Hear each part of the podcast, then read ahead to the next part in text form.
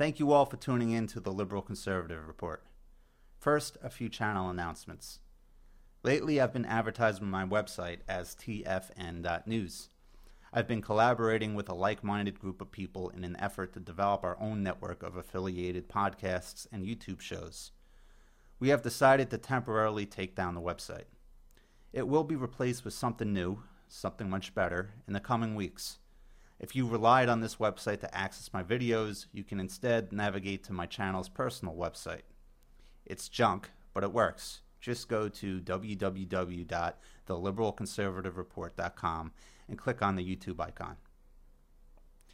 If you've noticed that I haven't been making videos as frequent, it's because I've been playing a lot of music lately.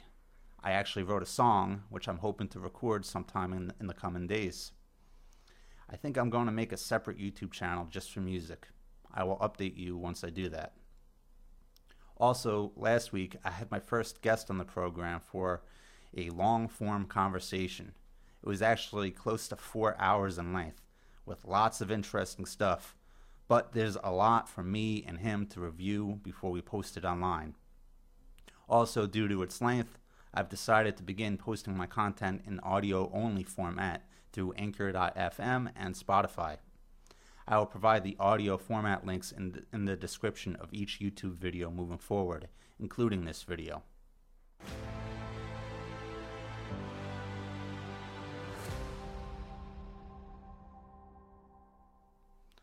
I want to start today by addressing what's going on in the markets.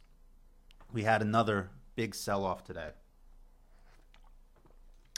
Now, in my last video, excuse me, my last video, I attempted to call a bottom. The following trading day, the market fell slightly below where I thought it would, but then it bounced back and rallied substantially since then.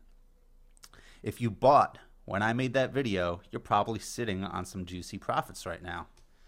You can thank me by visiting my Patreon and becoming a monthly subscriber. uh, I'm just kidding. But I'm not. If you do, I will personally thank you by giving you a shout out. Oh, jeez. Excuse me. I will personally thank you by giving you a shout out in my next video if you become a subscriber. so please consider. Uh, now, where was I? So today the market pulled back a bit. I'm losing my bearings here. The market pulled back today, it's unfortunate that I was not able to get a new video out before today because I actually saw the sell off coming. We rallied way too hard and too fast for it to be sustained. Part of that rally was predicated on Trump saying that the economy would be reopened by Easter. What the president says matters. It holds a lot of weight. So, this wishful thinking, along with the passing of the coronavirus relief package, led to a big rally last week. But now Trump seems to have accepted reality. He said that the next two weeks are going to be very painful for us. Regarding the market, I think that we're going to retest the low that was put in on March 23rd. I'm hoping at that point we bounce and get a slow, sustained rally. This would make a double a double bottom pattern on the S&P 500. Now, a double bottom is a very powerful bearish to bullish reversal pattern. And if traders and investors see this, they'll jump back into the market with a lot of force. So, that's something that I'm going to be keeping my eye open for. In fact, this is the pattern that signaled the low point of the 2008 financial recession. Those who bought once this pattern became clear were rewarded very handsomely. So, right now, I'm buying slowly. As the market continues to fall back to the March 23rd low, which I think it will, I'll keep buying and averaging down my cost basis. And I'm focusing on the companies that may end up benefiting in the long run from this crisis. Consider them part of the stay at home economy. I'm talking about Netflix, Activision Blizzard, Twitter, Tyson Foods, Domino's, AT&T. AT&T sports a very hefty dividend, by the way. I also like eBay. I bet people sitting at home with nothing to do will begin to sort through their junk and sell some of it online, especially if they've lost their job and need the cash. And consumers on a budget may flock to eBay to buy secondhand goods over the internet instead of buying new products from brick and mortar stores. I like McDonald's because historically they do well in recessions and because they're a global company. This may be a global pandemic, but parts of China are already coming back online. McDonald's will never have 100% of its business shut down, unlike those companies that only operate in specific regions. So there are opportunities out there in the stock market. This is the time to buy slowly and layer in positions as the market goes down. Look for the double bottom. Look for the double bottom, all right? It's shaped like a W. And you know what W stands for? It stands for winning. And we will win against this virus.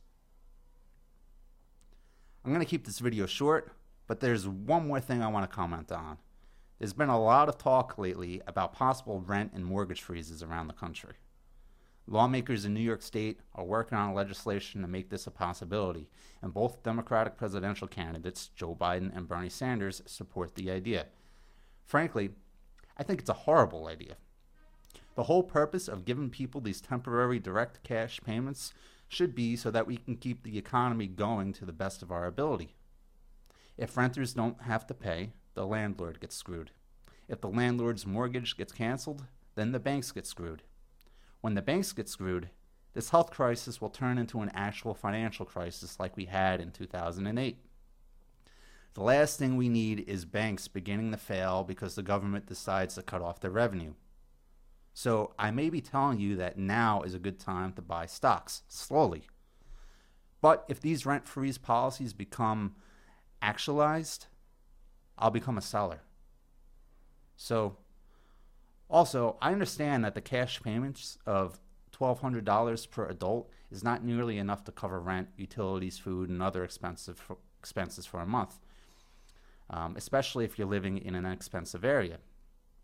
But instead of rent freezes, local governments with higher costs of living should be layer- layering additional cash payments on top of what the federal government is already offering. The goal should be to make it possible for Americans to continue to continue. The goal should be to make it possible for Americans to continue covering their bills, all of their bills, while not working for the duration of this crisis. The bill should not be canceled because that just screws somebody else further down the line. Instead, direct cash payments should be increased. There's also the problem of the beefed up unemployment insurance benefits that are part of the coronavirus relief package, which just was signed into law last week.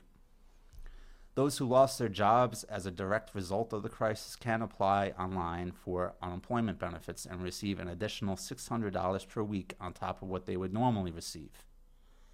In Texas, where I live, you can receive a maximum of $465 per week from an employment. Add an additional $600 to that, and you're looking at $1065 per week. That's far more than what many of the people working in our supermarkets are receiving. It's not right, and it's not fair. And the unemployment offices around the country can't handle the high volume of traffic that they're receiving. The websites are all crashing in just about every state. I know because in addition to being a trader, I'm also a Lyft and Uber driver. I also help people move large items with my pickup truck. I'm an independent contractor. And under the new relief package that was just passed, for the first time, independent contractors are eligible to apply for unemployment if their work dried up as a result of this crisis. I'm in that situation. But I can't get through to the Texas unemployment office.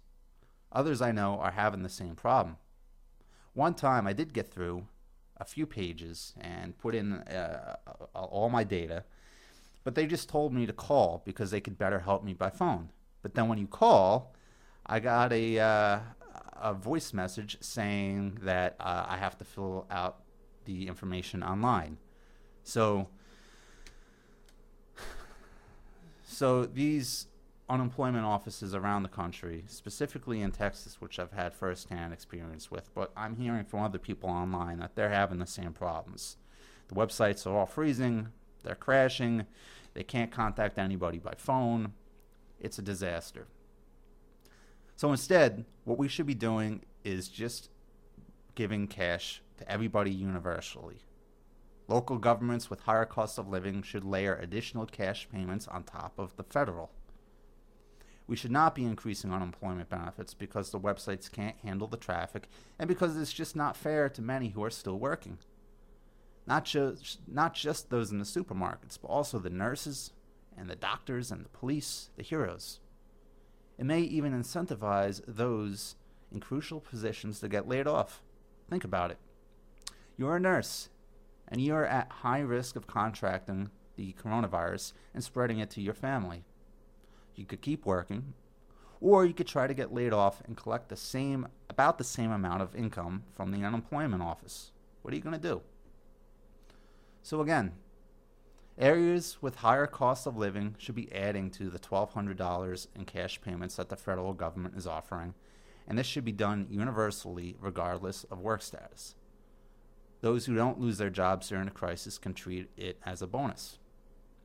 Those who don't need the extra money should be encouraged to do the right thing and donate it. We can even encourage donations through provisions in the 2020 taxes and by partnering with the media. Anybody who gives at least $500 should get a shout out on live TV. I'm sure CNN can spare the last minute of each episode by rolling a list of everybody who has donated money towards the coronavirus relief. And we should not be freezing rents and mortgages. Well, that wraps up my thoughts for today. Thank you for viewing. Don't forget to subscribe, hit the like button, and share. Good night.